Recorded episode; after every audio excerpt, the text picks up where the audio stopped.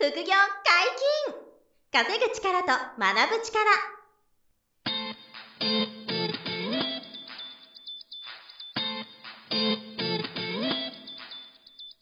この番組は稼げるようになりたいを叶える副業アカデミーの提供でお送りいたします。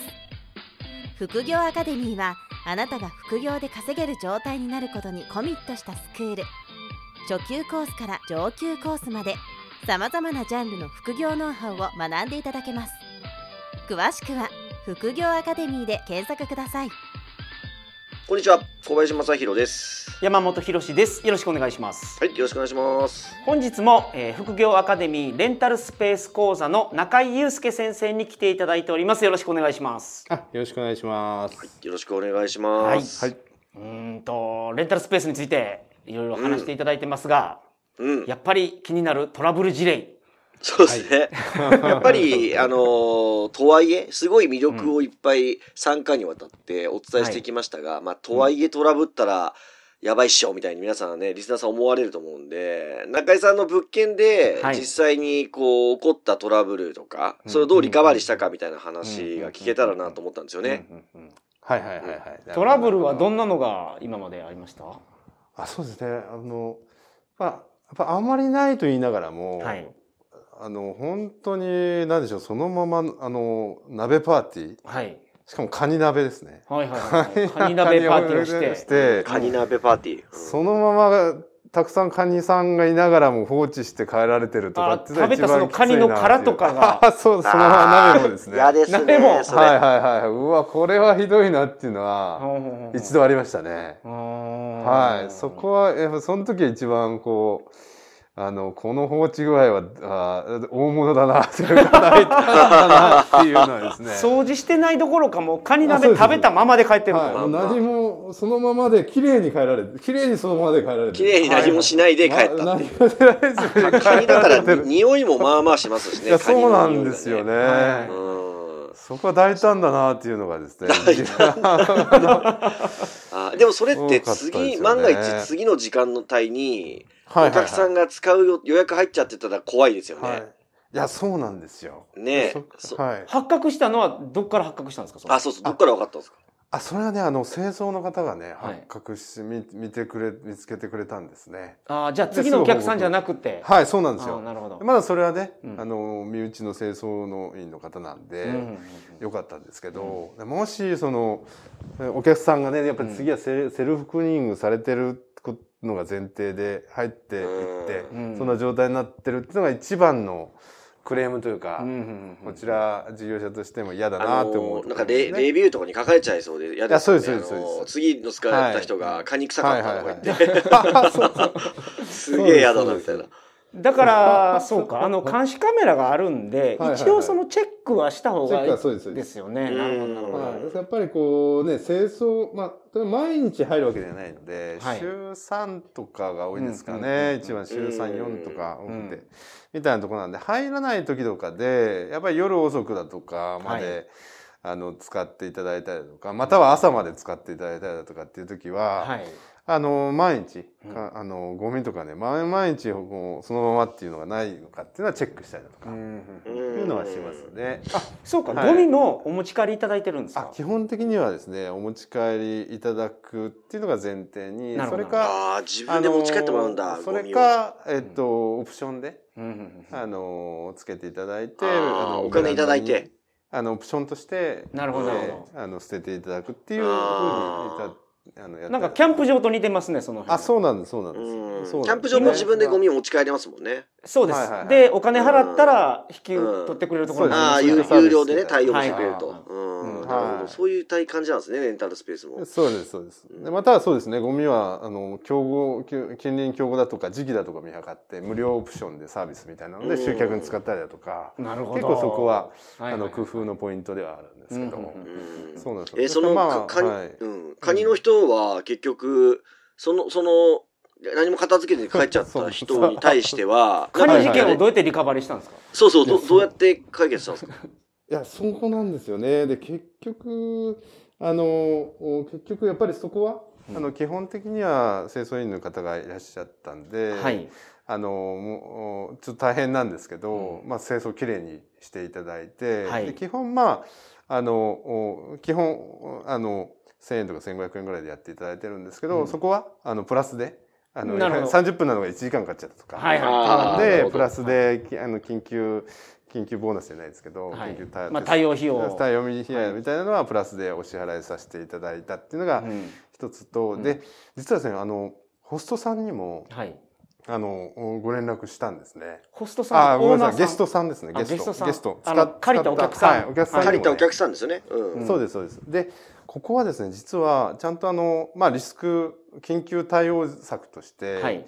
あの実はあの私も用意しているところがあって、うん。おでやっーぱり利用規約上はい。やはりこうゴミの放置だとか、清掃が現状回復されてない場合は規約上緊急対応が必要な場合だとかは、あのペナルティっていうのをね、はい。金額を設定させていただいてましあて違約金みたいなやつあそうをですそうです。設定してるえー、なるほどね。はいはい。違約金か。そうなんですよ。でまああのこれまたまたまあの身内の清掃員の方が、あのうん発見してくれたんですけど、うん。まあ緊急でもう本当に駆けつけでやってくれる清掃の会社さんとかもやっぱりあったりして、やっぱり緊急なんでね、あの鍵のトラブルみたいな感じの。うん。あの高いですもんね会社さんってあるじゃないですか。やっぱりはい1万円とか2万円とかね、うん緊急でみたいな感じで、うんはいはいやっぱああいう会社さんってやっぱり緊急駆けつけトラブルとかね、はいはいはい。ホームページとか掲載すぐ出てくるんですけど、うんやっぱあるあるんで、はい。そういうところあの緊急清掃みたいなの入ってもらったりしたらやっぱり1万円2万円とか取られるんで、うんそのぐらいを違約金で設定させていただいててなるほどなるほど。はい、でそこであの利用規約上あの確認いただきながら入っていただいてるんですけど、うん。やっぱそこをねあのもう請求させていただくっていうのはもうあのテンプレートも用意させていただいてまして、はい。でそこはもうポータルサイトの,、えーうんあのメール上でしっかりとお伝えして。はいあのこういったあの利用規約以外のうん現状回復なされてない状態なんでっていうのをね、うんあの伝えさせていただくんい。ですね。うん。そしたら反応あったんですか？さすがに管理残してたらそのあやばかったかなって思いますよねいやそうなんですよしかも大胆なんでなんかね悪意があるとかいうレベルじゃないですねきれいきれいにもうそのまま変えられてるんですよね。なんかちょっと片付けたんだけど、はい。い、やたまにあるのがこうん。れ少ないんですけど、たまにゴミをねゴミ袋にある程度こうあののの飲み物のね、はいはいはい。あのペットボトルとかある程度まとめていただいたのが置いちゃってるとかね。ああだから持って帰るの忘れてた。とかはあるんです。うんあああるんですけど、まあ、そこも定段問題によって、まあ、うん。ペナルティーだとかっていう対象にはなるんですけどまあまあ、はこのぐらいやったらみたいな時もうんうんうんああるんですけど、はい。綺麗にねそのままテーブル、お鍋セットそのままみたいなんで、うんうんうんうん。やっぱお伺いするんです状況ね。はい。あどどどんなどんなあのこのこんで写真撮ってうんあの送るんですよ。はいはい。うん。はい、どんな感じこんな感じなんですけどどうですか？大丈夫ですか？と。あの、うん言ったらもう全然意識してなかったと、はいはい本当に片付けなるっていうことを全く意識しませんでした。っ てあなるほど。素直に。悪気はなかったんだね、じゃあ。はいもう素直にもうね本当に確認不足ってそれまでなんだけど、はい。素直にあの片付けなきゃいけないっていうのを知りませんでしたっていうのがね、うん。まあ1000件ぐらいお客さんいたらやっぱあるんですよね。なるほど。はいはいはいはいはいもう綺麗に謝っていただいて、もう全部残していきましたと。でうん。綺麗に謝っていただいて、うん。やっぱりペナルティの設定だとか対応っていうのもご理解いただいて、はいはいすぐお支払いいただいてですね。なるほど。はい。いや、そうなんですよ違ね。約金すぐ払ってくれた。設定してもはい。払ってくれる。いや、これがですね、あの、これもま私もいいいいことばっかり伝えたいわけじゃないないんですけど、うん。やっぱこういったトラブルもね、1000件あったら数件だとか、あの、人のやることなんであって、はい。でその中でもちゃんとペナルティで、うん。あのご連絡してうん。払っていただける方が多いですね。しっかりと。うん。いい国ですね、はい。日本は。いや確かに。それもね、あそうおっしゃる通りなんですよ、小林さん。あのなんかかん別に私も警察でもないので、うん。そこまで追うのも手間もありますんで、うん。ね伝えて何の反応がなかったらそれまでの話でもあるんですけど、はいはいはい。まあそこまで追求するかどうかっていうね、うん。あのホストのスタンスっていうのもあるんで、私もそこまでいいよって思ってるんで。はい。うん。あのご連絡するまでなんですけど、うん。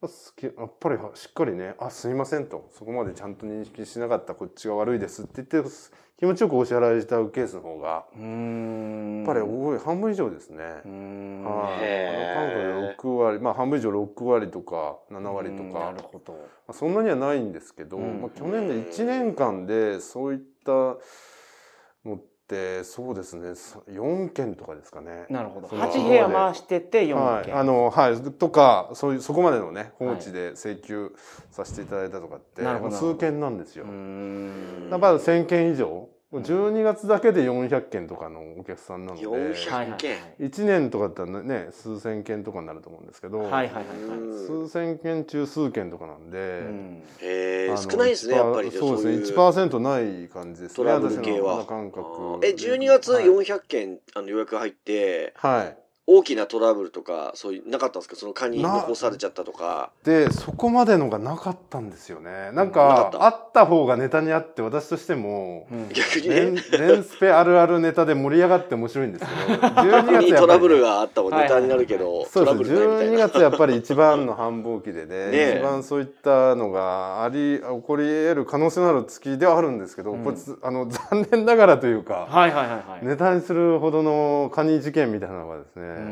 あんまり起こらなかった。400件やってなくてですね一番強烈だったのがそのカニ事件なんですか？カニ事件ですね。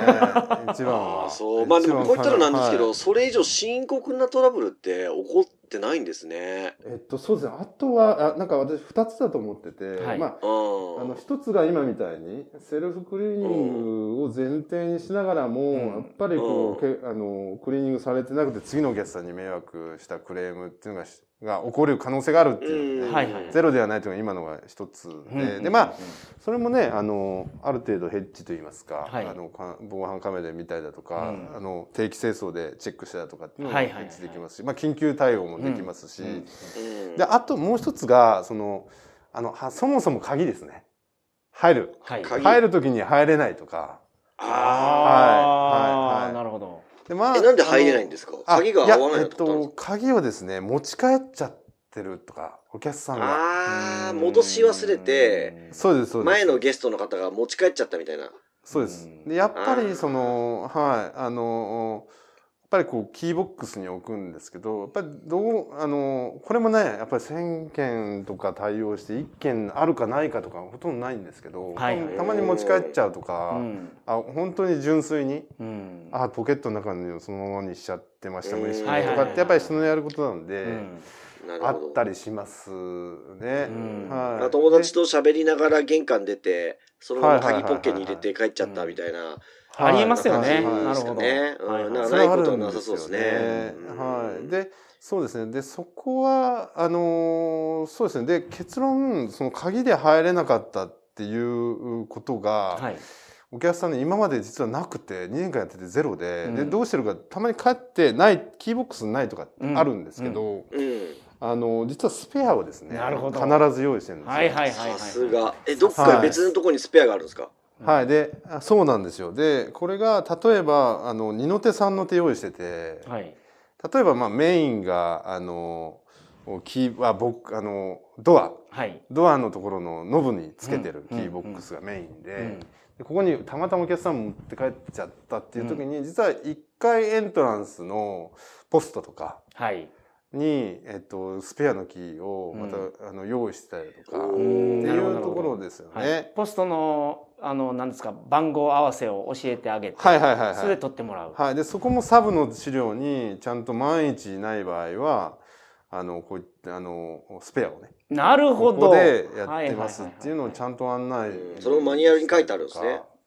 うんそうなんですそうですそれでもまあ万一ない場合のまあ万一の場合は別別のところにこうひっそり置いてあったりうんなるほど。っていうところも用意したり。もねそういう対応するんだ。ね。リスクマネジメントとしてやってるんで、うん。そこはないんですけどただやっぱりあのこれはお客さんに幸い迷惑にはなってないですけどキーボックスの調子がわ悪くなっちゃったとか、なはい。何かしらの理由で中の,、うん。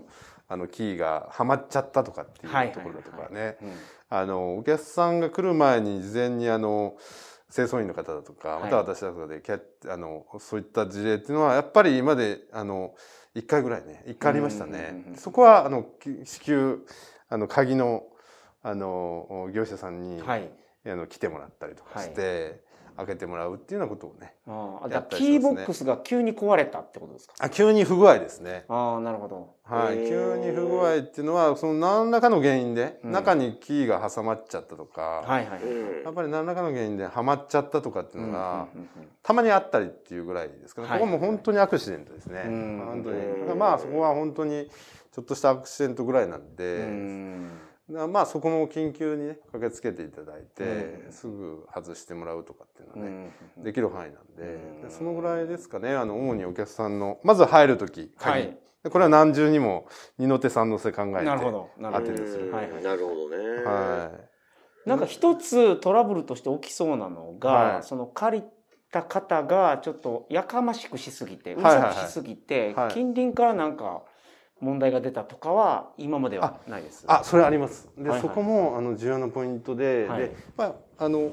お客さんのその入った時のトラブルっていうのは、はい。うんまあ入る時か、はい。入った後汚れてるか、うん。でもう毎日入れなかったり毎日本当に来なかったらごめんなさいで返金の世界で済む。んですよね。極端なんですね、うんなるほどなるほどなるほど。はいごめんなさいで、はい。入れません。もう全部返金しますんでだとか、次サービスで何時間つけますんで。ぐらいで済む、正直済むんですよね、はいはい。そのトラブルは、今までのトはい。ラブルは。やっぱり厄介なのは、ん。そのどっちかというとこう騒ぎすぎちゃって、うん。近隣からのクレームになっちゃうっていうのが厄介かなっていうのがうん。正確かにね。直正直ありますね。でやっぱりそのその時やっぱりねあの物件運営したら年にねあのそうですね2回とかねうん。うんあのあります。はいはいはい、あります。で、うん。その時やっぱり事業者として、うん。あの誤りもあの誤りに生かしていただきたいだとかって、はい。あの言ったりもしますし、うんはい。まああのちゃんと対応策として、うん。防音の、うん。あの何でしょうこうシートをですね、あの貼り貼らしてもらうだとか、うん。いう対応策を立てたりだとか、または営業時間の、うん。ちょっとあの12時までっていうのを11時にするとか、あの人数制限をするとかそれで、あのお利用方法っていうのをうん。あの、うん。改善したりだとかしてなるほど。そこはあの対応したりさせていただいたりしてうん。ますようんね。はい、でそうですね。そのリカバリー方法でまあ今までは解決してたんですか？はい、でで僕私実は一件、はい。あの移転し移転してるんですよ。クあのクレームで。はいはいはい、でそこがですねあのこのクレーム対応で重要な私もす後に勉強になったんですけど、はい。あの最初にやっぱりその近隣のチェックだとかをうん。一番、にあの自分ですが 2, 2号店ですね。はい。2号店の時に、うん。あの近隣のくれやっぱりチェックだとか甘かった時期で、はい。やっぱりそこ下に住んでる方っていうのが、うん。あの引っ越しの頃から引っ越し時からクレームいただいてた方でなるほど。うるさいぞうるさいぞということで、はいはいはいはい。そこの対応がやっぱり甘かったんですね。うん。あのお客さんとコミュニケーなるほど。下の方のはいはいコミュニケーションを含めて。うんでやっぱりそこはあの半年間後ぐらいにも結構あのクレームいただくことがあったので、はい。あの管理会社さんとも話して、うん。でな何度かいただくことがあったんですよ。はいでやっぱり家賃も高かったんで、はい。やっぱり移転を考えたんですね。近くであの家賃が2万円安いよりいい物件があったので、はいはいはいそこに、うん。あの移転したっていう経験がねなるほどありますね。引っ越しちゃうんですね。移転できちゃうわけですね。はいんそうなんですね。でその移転費用も、まあ、引っ越し代としてはそのワンルームの引っ越しなんで5万円ぐらいではいはいはいできて、うん。で引っ越してなおそのすぐに回収回収といいますかね、はいはいはいうんあの収益家具とかそのまんまですね。そうですそうです、はいはいはい。なるほど。そうですね。ですからそこはあの状況を見て、うん。毎日そのクレームだとかクレーマーの方だとかっていうのがいらっしゃって改善が見込めない場合は移転するっていうケースも一度経験します。うん。うんはい。だからやっぱりその2軒目だったから、そのどこを抑えたらいいのかが、まあ、中井さんもまだ分かってなかったそうですね。段階なので今だと例えば隣の部屋に挨拶しに行ったり、下に挨拶しに行ったりとかはあそうですね。私は今はもう本当に契約の前とかに、はい。あのもう近隣調チェックで、うん。あのもう本当にか簡単な挨拶どんな方が住んでるかっていうのぐらいはチェックしたりとか、不動産屋さんに聞いたりだとうんかなるほどなるほど。またはテナントリサーチだとかっていうのをするようにその経験からですね、うん。やらせていただいたりしてでやっぱり全然違うんですね行くと。はいはいはい。最初に。うんすごい友好的なな感じで一緒ってあのいただく方が多いですね。はいはいはい。はい、あもうお互い様なんでみたいな感じだとか、まあ、特にテナントだったら、はそうですよね。そうなんですね。はい、でそこはやっぱりあのこのビジネスのあのリスクマネジメントとして重要なところなんで、確かに、はいまあ会社とかオフィスだったらクレームになりづらいけど、住んでる、まあレジデンスで普通に住んでる方がいると、あの、音を気にするかもですね、近隣の方はい、が。そうなんですよね。なるほどなるほどなるほど、なるほど。クッションシートとかも貼ってなかったですし、ん。やっぱりその辺っていうのはあ当時甘かったな。あのこ全然お話もできてなかったそうので、ね。最初から。アクションシートっていうのはその防音のためのあそうですね。やっぱりこうコスストを抑えなコスパよくこう下だとかに響かないようなうん賃貸用のシートとかってあったりするんですね。なるほどなるほど、はいうんじゃあ今はその防音対策とかもあそうですま安くできる方法でやったそうりしてなんです。なるそこはほど DIY ですぐできるような方法っていうのもあったりするんうんで、はいそこでやっぱりそうですねいろいろノウ。ハウがあるということですね、そねそうなんです。そうなんです。ね。まあけどトラブルで言うとこんな感じですか、まあそうですね。基うん本的には、あの事業まあそうあのそんなもんですね。うんはいまあ、だからいろいろあのトラブルはゼロじゃないけど、そもそも少ないっていうことと、はい、うんまあ、あと発生したとしてもほぼ対応策はあるっていううん印象でしたね、今のお話確かに。聞くと。確かに。うん、なるほどね。まあ、だからやっぱり一番目の物件選びが一番重要で、はい。うん。で2番目はやっぱ内装でうん。また来てもらえるとか、写真映えするような内装を作るっていうのがうん。2番目に重要なんじゃないかなと。はい。うんまあ、収益性も高いですし、はい。資金もそんなに多額の金額いらないですし、はいコロナ禍でも右肩上がりで、コロナ終わっても多分右肩上がりっていう、ブルーオーシャンと言っても過言じゃないトトレンドの中で、はい。かなりあの今気づいてる人が少ないので、あの皆さんにこの副業でレンタルスペース始めていただくのをお勧めしたいんですけど、まあ、前回の回でも言いましたけど、やっぱりあの物件調査で、今な山本さんおっしゃったように自分で探す物件が、あの仕入れがもう大事なんで、そうですよあね。の、うん、最初入り口とか、はい。あとは開業準備のその家具インテリア選定、デザインとか、うん。集客の文章、コピーライティングとか、うん。写真の撮り方とか、これもプロのカメラマン入れたりとかね、中井さんはいのノウハウがありますけど、とか、はい。あとは始まってからも運営のオペレーション、顧客対応、あと清掃。をいかに安く綺麗にやるかとか、はい。あと今日メインで話していたトラブル対応ですよね。うん。はい。まあこういったところが、あの、いろいろちょっと、その、なんていうんですかね、ノウハウがあるので、はい。まあ、ご自分で単独で、こう、当て勘でやっちゃうと、うんあの、うまくいかなかったり、トラブったり、失敗したり、継続できなかったりっていうことが、まあ、はい多いんですよね。はいはいはいまあ、なので、あの、レンタルスペースの、その、講座っていうのを、中井さんに先生やっていただいてて、すごいご好評なんですよ。はい。えーで、まあ、あの、最初は、あの、無料セミナーっていうのをやってまして、うんあの、オンラインで、このレンタルスペース事業の全体像を、あの、1時間半ぐらいかけて説明させてくれてる、中井さんが話してくれてるオンラインセミナーがあったりとか、はい。はい。あとは、あの、現地見学会っていうことで、うん新宿区のレンタルスペース、中井さんが実際回されてる物件の現地に来てもらって体験会して、そこでレンタルスペースのあのノウハウを共有する無料体験会っていうのもやっている。それがむちゃむちゃ面白いですね。はいはい。うん ただ無料体験会は結構埋まるんでしょ、すぐ。そう、前回はね、本当、うんあの、1日に2回やるんですよ、午前とはいはいはい午後それはもうどっちも満席、ま、埋まうん埋まっちゃったんで、なるほど。はい。なんで実際み実物見られるじゃないですか。で、はい儲かってる物件なんで、うん。それが皆さんのこう体感してもらえるっていうんで、そういう人気なんですけど、まあそういったあの体験会とか、オンラインセミナーのスケジュールが、あの、福アカデミーのセミナースケジュールっていうところ、ホームページからご覧いただくと、あの、レンタルスペースとジャンル相当かけていただくと、中井さんのこの無料セミナーと現地見学会、体験会が出てくるんで、はい。全部無料なんでね、まずはそちら、あの、チェックしていただきたいなと思ってます。そうですね。ははいい。興味がある方はぜひご覧くださいませ。はいよろしくお願いしますよろしくお願いします。はい。中井さん、4回にわたりありがとうござはいい。ました。ありがとうありがとうございました。副業解禁稼ぐ力と学ぶ力、そろそろお別れのお時間です。お相手は小林正宏と、中井祐介と。山本博史でした。さよなら。さよなら。はい。さよなら。